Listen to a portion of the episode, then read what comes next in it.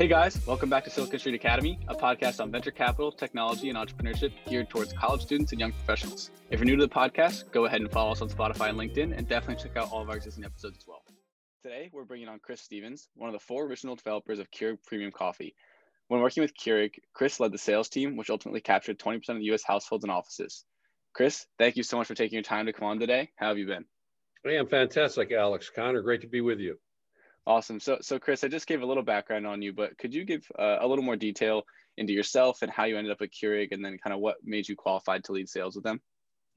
Sure. Um, well, so I went to Notre Dame um, in 1970 through 74. Was fortunate enough to be able to come here to get an education and play basketball uh, for Digger Phelps, and um, that was a fun ride. We actually were on the team that knocked off UCLA's 88 gaining winning streak, so that was a that was a nice. good ride.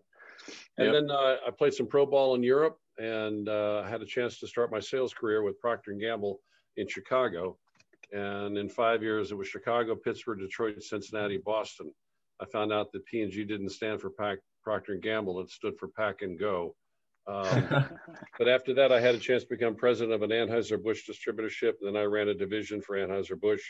I was in the beer business. I was the only guy I know actually pursued his college major. Um, then I had a chance to run a large spirits, wine, and beer company. And then I met a couple of guys that had a dream of changing the coffee world one cup at a time. And I had been in big companies and run some some pretty large organizations up until that point for 19 years. And I thought, wow, you know, maybe maybe this is something that could be special. And I always wanted to build something, but I never, I wasn't a business person by training or anything. I was a foster kid and knocked around some bad homes. So I didn't know anything about business. And but over the years, I accumulated an interest, and I always wanted to to start something. So I did a market plan for the two founders pro bono, and they liked it. And uh, the investors said, "Why don't you come on and help us build this thing?" So I thought, okay, well maybe my ship has come in. And in 1996, I joined the the the, the two or the, actually three co-founders, and uh, we took two years to get this thing right. We had to totally redesign the brewer and the packaging line. The original guy developed it, wouldn't let go of the designs, and they just weren't realistic. So um, we actually had to to to uh, buy him out, and uh, we oh, wow. rebuilt the thing and almost shut it down three times. But it's a pretty good example of what you can do if you've got something where you have a competitive advantage. And entrepreneurship sure. is about acting on the on the obvious and there had been no innovation in the coffee industry for a long time since Joe DiMaggio and Mr. Coffee. So we thought if we could brew it one cup at a time, we'd have variety, freshness, convenience, no waste, no cleanup, and no hassle. So it was fun.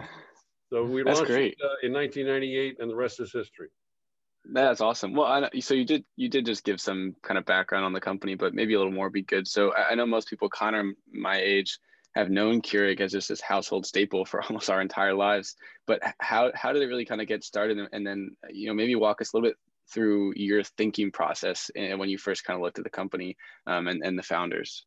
Yeah, the original founder wanted to develop his own coffee, and uh, you know, we thought, you know what, what, as opposed to trying to you know develop a brand and compete with Dunkin' Donuts and Starbucks, et cetera, why not be the delivery system for those kinds of brands?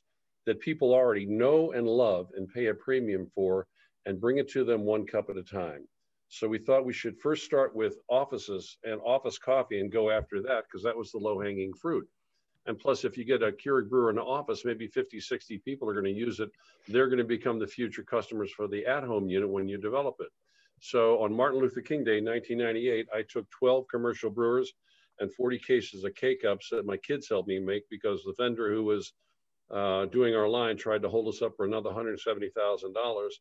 And I drove wow. to New York City with a van, recruited distributors, and then started banging on doors. And our idea was if we made it a cup at a time, it was going to be premium priced. But we didn't sell this as a cup of coffee. We sold it as an employee benefit that you can see, touch, feel, and taste every time you take a coffee break because office managers were giving free coffee away in pots, but no one was drinking it. They were going downstairs across the street to the Starbucks or Dunkin' Donuts and paying for it. So that was the that's how we started in offices first, New York, Boston, Philly, and I would go in, recruit a distributor, do demos. And every demo that we did for this newfangled coffee machine, that when it came time for people to come see it, I had a you know tablecloth whipped cream, biscottis, flowers for the ladies.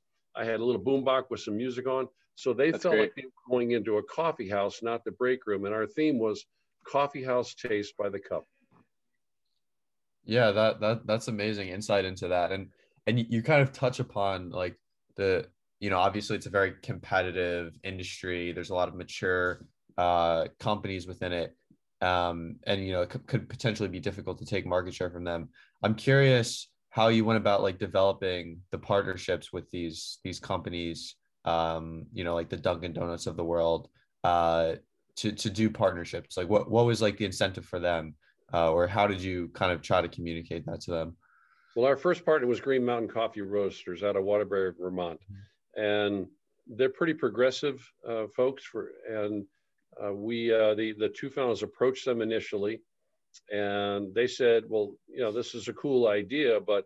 We're not interested unless you can make a cup of coffee as good as we can in a pot with bag coffee. And Green Mountain is a, a high end roaster, only class one Arabica beans, the best coffees that you can find Nicaragua, Colombia, Sumatra, from all over the world, Costa Rica. Um, so I'll never forget. And then I joined the team that I we were putting together the, the, the right weight to put into the K cup, the right grind.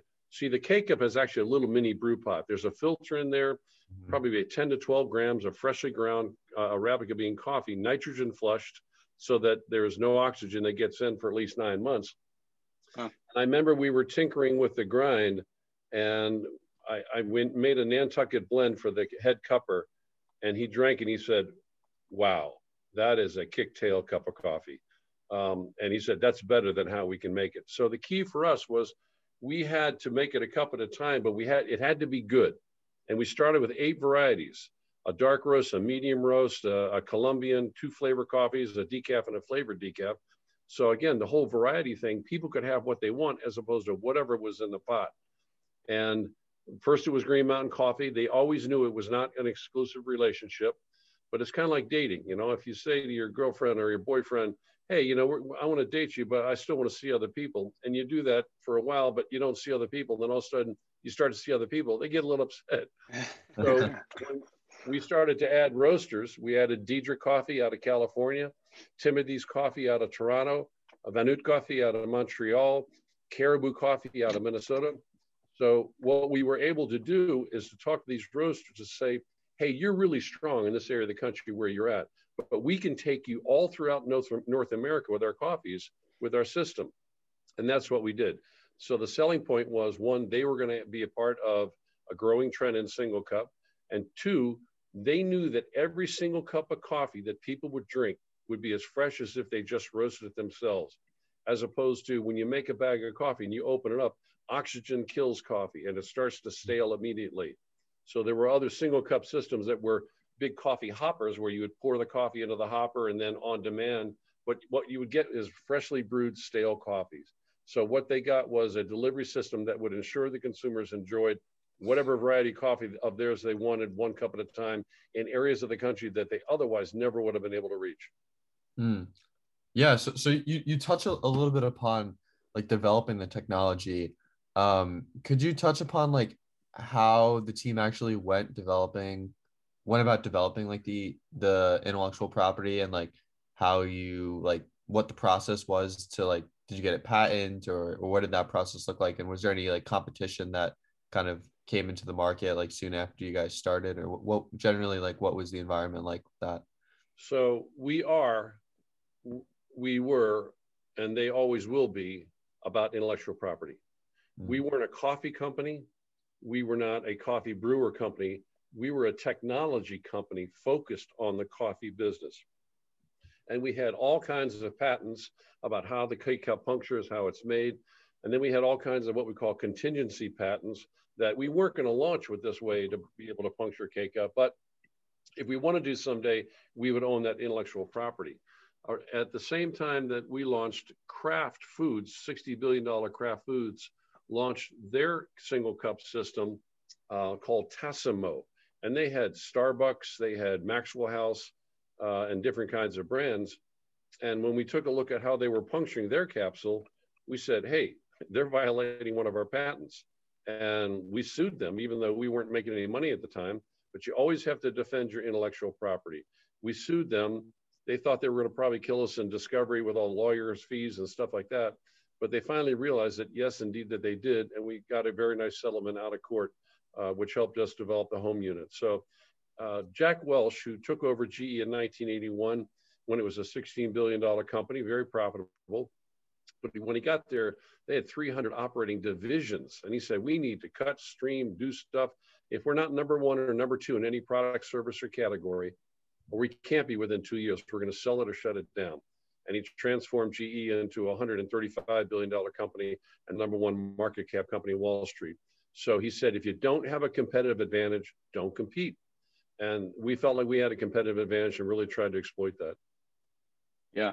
Yeah, and, and, so that's great background on the IP and, and that, that process. but uh, Chris, you've been kind of giving us some of your pitches, your slogan, that type of stuff that you guys use when you're developing the, the, the, the product. What is the process that you went through to develop, you know, what you think your market position is, your marketing strategy, your selling strategies, and some of these specific ways, excuse me, that you went about pitching yourself to not only investors, but then to, you know, green, uh, you know, other, other coffee producing companies? So Amazon.com, that's going to do probably $400 billion this year. Um, they understood when Jeff Bezos started this, he was living in a 500 square foot apartment. Five years later, he was worth $10 billion. But the investors in Amazon.com always knew that this was a long term play and that they would, from a pricing standpoint and an operations efficiency standpoint, uh, steal market share from consumer product brands who are out there, first books, et cetera. And it wasn't until the last few years that they've really turned profitability uh, that you'd be really impressed with. It took a while to do that. We convinced our investors the same thing that this was going to be a long term play, that we were going to launch in the commercial market.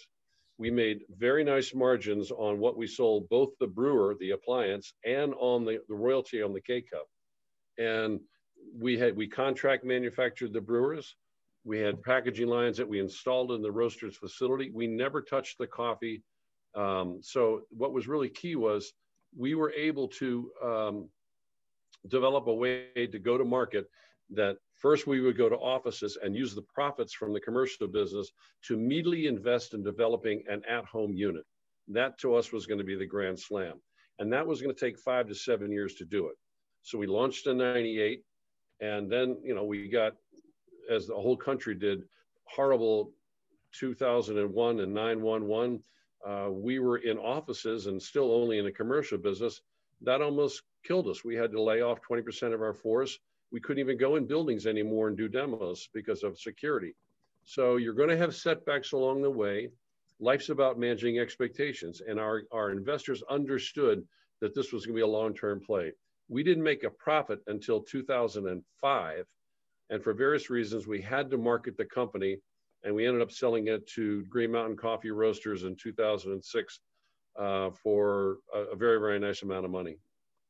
Yeah. And, and so that's another question we're actually going to have in a, in a little bit here. But, you know, you, you just touched on the kind of royalty streams that you guys are generating. Can you, can you explain to everyone the what maybe a little bit about what a royalty is and then exactly how that was structured and the way in which the coffee is being sold and going to market that that allowed you guys to um, you know capture those royalties sure so if a roaster was willing to buy a packaging line they would pay us a lower royalty per cup if they wanted us to install the line uh, they would pay and we still had the capital expense then they would pay us a slightly higher royalty so a way that a royalty works is let's say that uh, the, the, we wanted to sell the coffee to distributors at around 25, 27 cents per cup. Um, what we would do is we would sell the coffee, but we actually put the distributors in touch with Green Mountain directly. So Green Mountain would have the packaging line installed. They would roast, grind, package the coffee, and then ship it to the distributors. They would make a nice margin on their part of it, and then they, I, we would get a piece of the, the 25 cents from a royalty on every single cup and we would never touch it. So it was yeah. a very, very smart business model, I think. And on the brewers, initially, we made uh, a very nice margin on the brewers because we had to, because we didn't have the royalties from the coffee built up. When that happened, we were able to gently bring down the price of the brewers. And then when we launched our at home uh, brewers, we had three brewers. It was a good, better, best strategy. A $99 unit, a $149 unit, a $179 unit. And we basically sold those at cost or below to get to get into the marketplace uh, because we had a strong enough royalty yeah. stream of the coffees built up. Yeah, and, and, so I think that really moves into another point is is the the, kind of sales strategy of Keurig is it's like a recurring revenue stream, right? And I know nowadays it's very common that investors are looking for some sort of business that has some sort of recurring uh, recurring revenue stream. So B2B SaaS is, is obviously super popular. Was the you know was the product developed with the goal in, in mind of creating this kind of recurring stream of the K cup revenue and having people kind of uh, buying more coffee as it goes, or was it like that just kind of happened to be the way that it, that it developed as you guys are moving forward and looked like it made sense? This was a classic razor razor blade strategy. Okay. I don't know if you buy razor blades, but you yep. pay a pretty good amount for those. And to me, it's I wonder how can this be that expensive? Well, and they only seem to work in that razor.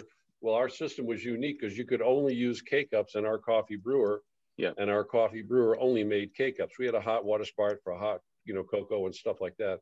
Uh, but yeah, it was a classic uh, razor razor blade strategy where uh, the margins on the coffee over time, as this continued to grow, allowed us to be that much more aggressive in terms of marketing. We developed our own uh, direct uh, uh, e-commerce website when we launched the home business and then you're making the full margin. We actually then would buy the coffee from Green Mountain ourselves, ship it to our distribution center, and then send that out to all the retail customers, Target, Kohl's, um, you know, et cetera. Yeah. Yeah. So that's a crazy story. If you have some sort of advice for, for some students out there, maybe an entrepreneur trying to look uh, at starting a company, what, what is, you know, maybe your secret to selling? What's something that one thing everyone who wants to get into entrepreneurship and wants to start some sort of you know producing some sort of product should know about the selling process or the strategy behind creating a you know a marketing and, and sales strategy. Okay. So i'm i have investments in about 20 different companies right now and i only invest in what i'm willing to sell myself. And i ask basically five questions before i consider doing that and recommendations i provide to those students who want to start their own business. First of all define your product or service in less than 10 seconds. Who is your customer? Is it the consumer? Is it the distributor? Is it the retailer? Be really clear. How does she like to buy? Does she want to buy off the shelf? Does she want to buy direct? Does she want to buy through a wholesaler or a distributor? Fourth, what's your competitive advantage? Again, if you don't have a competitive advantage, don't compete. Part of that is do you have any intellectual property? Do you have any copyrights? Do you have any marks that you own? And finally, what's your why? What's your cause? What's your belief?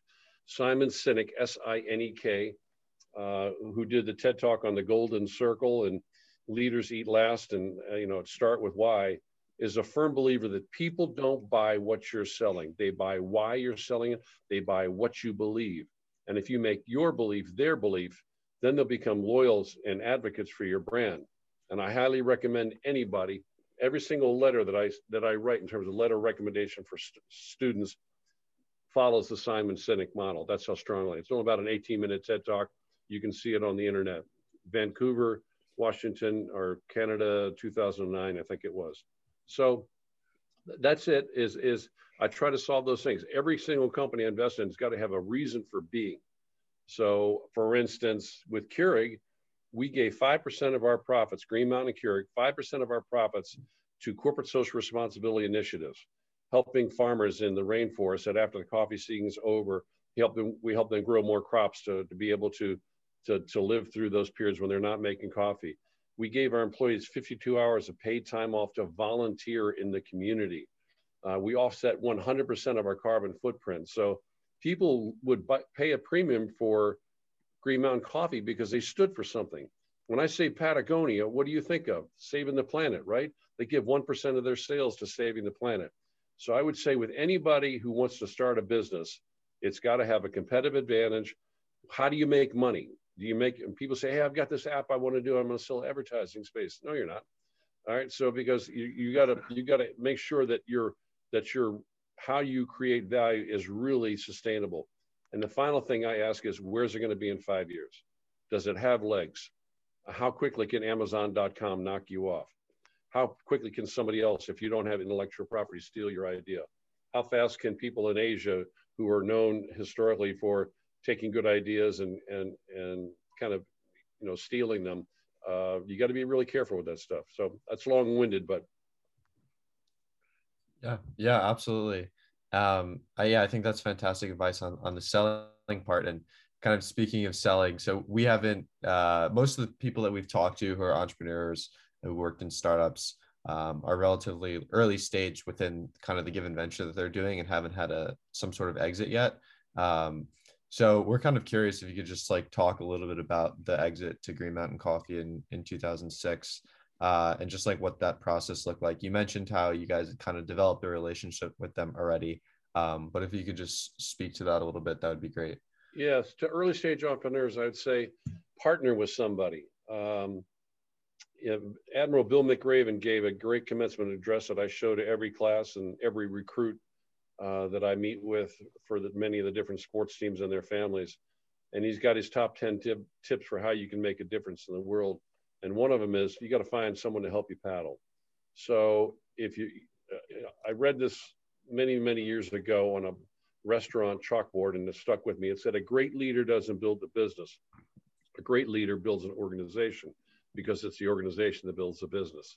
So as you have an idea, you've got to bring on people that have complementary skills, skills that you don't have in the early stage. Because if two partners always agree in business, one of them is unnecessary. So the key thing is, is that you've got to have people with complementary skills. And the other thing is the number one reason why new businesses fail and brands fail is not finance, it's not marketing, it's not capitalization. They didn't sell enough. Whatever their business plan was based off, they didn't sell them. Nothing happens in business until somebody sells something. And that includes if you're a lawyer or a doctor, you've got to sell your practice, your expertise, your client referrals. But in business, it's particularly important. So you've got to understand what your business model is really, really clear and then be able to stick with it. And the other thing is that there's going to be setbacks and staying with, uh, you know, the course when it's not working is an effigy to arrogance. You've got to be able to pivot when you need to. And we had to pivot several times. So we had one of our lead investors manage the pension fund for a consulting company, and the consulting company went bankrupt. So they had to liquidate their investments for the benefit of the pensioners. We never would have marketed the company if we didn't have to do that. So when we marketed the company, we had pretty aggressive people coming after us. We sold the Green Mountain Coffee Roasters, and they understood because they were such a large part of our business already. They couldn't afford not to buy us and the premium, yeah. the price, the price that they paid, a lot of people thought that they were nuts. You know, the two founders of Instagram sold it to the to Facebook for a billion dollars. The market value of Instagram now is over $13 billion. The same thing with Green Mountain Coffee. They understood our multi-roaster strategy. They continued to let us do it. And then after they bought us, we still signed Dunkin' Donuts to licensing agreements, Starbucks and several other brands. So it was really, really important in the in the acquisition uh, that they just let us do our own thing. And then eventually, uh, Green, after, I came back here to Notre Dame and teach and, and left the company, uh, they ended up selling it to a German company for JAB Holdings for $13.9 billion. Wow, quite the quite the step up. But I mean, that's that's an amazing story on kind of you know how how how you were part of the the early team and you know how it kind of got through the entire process there. So really appreciate the insight on that. So what we like to do at the end here is just to have five rapid fire questions. So like 10, 15 second answers. They're a little bit more light, not really related to Keurig, but just related to kind of things you're doing now and things you're interested in. Um, so first would be uh, what books are you reading right now or would you recommend? Winner's Dream by SAP, former SAP CEO Bill McDermott. Must read for anybody uh, in the business world. Um, the Culture Code by Dan Coyle or The Talent Code by Dan Coyle, must reads for businesses. Gotcha. What skill are you trying to develop right now, or would you like to develop? Uh, or alternatively, what's like an area that you want to learn more about? Uh, I'll also pull, plug one more book, which is uh, Fighting to Give, which is a book I wrote about a buddy from Notre Dame who died of ALS. 100% of the proceeds go to research for rare diseases. It's on uh, Amazon.com. Fighting to Give. Uh, what skill do I want to develop? You know, I I, I'm 68. I'm so old when I bend over to tie my shoes, I try to think there's something else I can do while I'm down there. And when I have a birthday, the candles cost more than the cake. So I, you know, for, for me, I, it's not like I want to learn a lot more. I, am here to try to be able to give back to students mm-hmm. and to also uh, older people who are part of a new thing that we started called the Inspired Leadership Initiative, where people after they retire come back here for education and and and and bonding with with with university people. Awesome. Uh, how do you stay up to date with kind of latest developments in your industry, entrepreneurship? Uh, are there any like news sources that you recommend or that you read daily? There's so much on the internet. I mean, it's, it's overwhelming. Mm. Uh, anything you want to find out, you can find out. So it depends on what your level of interest is that day. Uh, I try to stay active in the businesses that I'm involved in. They're technology companies, consumer product companies, to know what's going on in there, so I can provide advice to the uh, the owners or, or officers. Awesome. Uh, who is your favorite CEO, either current or past? Well, I'd have to say Nick Lazaris, my CEO at Keurig. Nick came in um, and, you know, he was a MIT undergrad, Harvard MBA. He had been chief of staff for the governor of West Virginia for many years. He could work an Excel spreadsheet better than anybody. So he was the financial guy, the CEO. Dick Sweeney was the operations guy. He contract manufactured the brewers the packaging lines.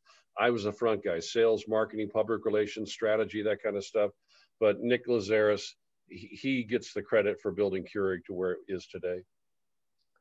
And if you could have started a company in any other industry, which would you have chosen and why? Probably beer. Um, so when I played pro ball in uh, in Belgium, uh, which was kind of fun, I went over there and we won a championship and and um, I came back and started working in sales. But I, Belgium's got so many great beers. I tried to import a beer called Duvel, D-U-V-E-L, which means devil in Dutch. And um, it wasn't until I became president of an Anheuser-Busch distributorship that I saw it on the shelves in Boston. I was like, oh, I was going to import that. But the family didn't want to do it.